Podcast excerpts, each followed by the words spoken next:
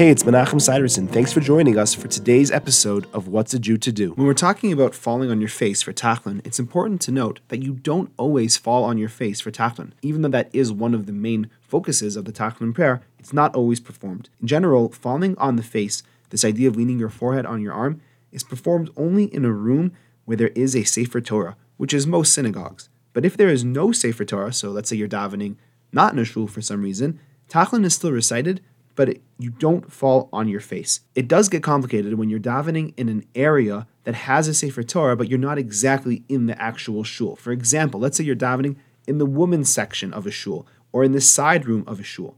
So if you can see the ark where the Torah is kept from where you are, you should fall on your face. However, if you cannot see the ark from where you are, then many authorities say you should not fall on your face unless you're davening at the same time as the rest of the congregation, in which case you could say Tachanun even if you're not in the room where you could see the Sefer Torah. Thanks for joining me. I look forward to seeing you tomorrow.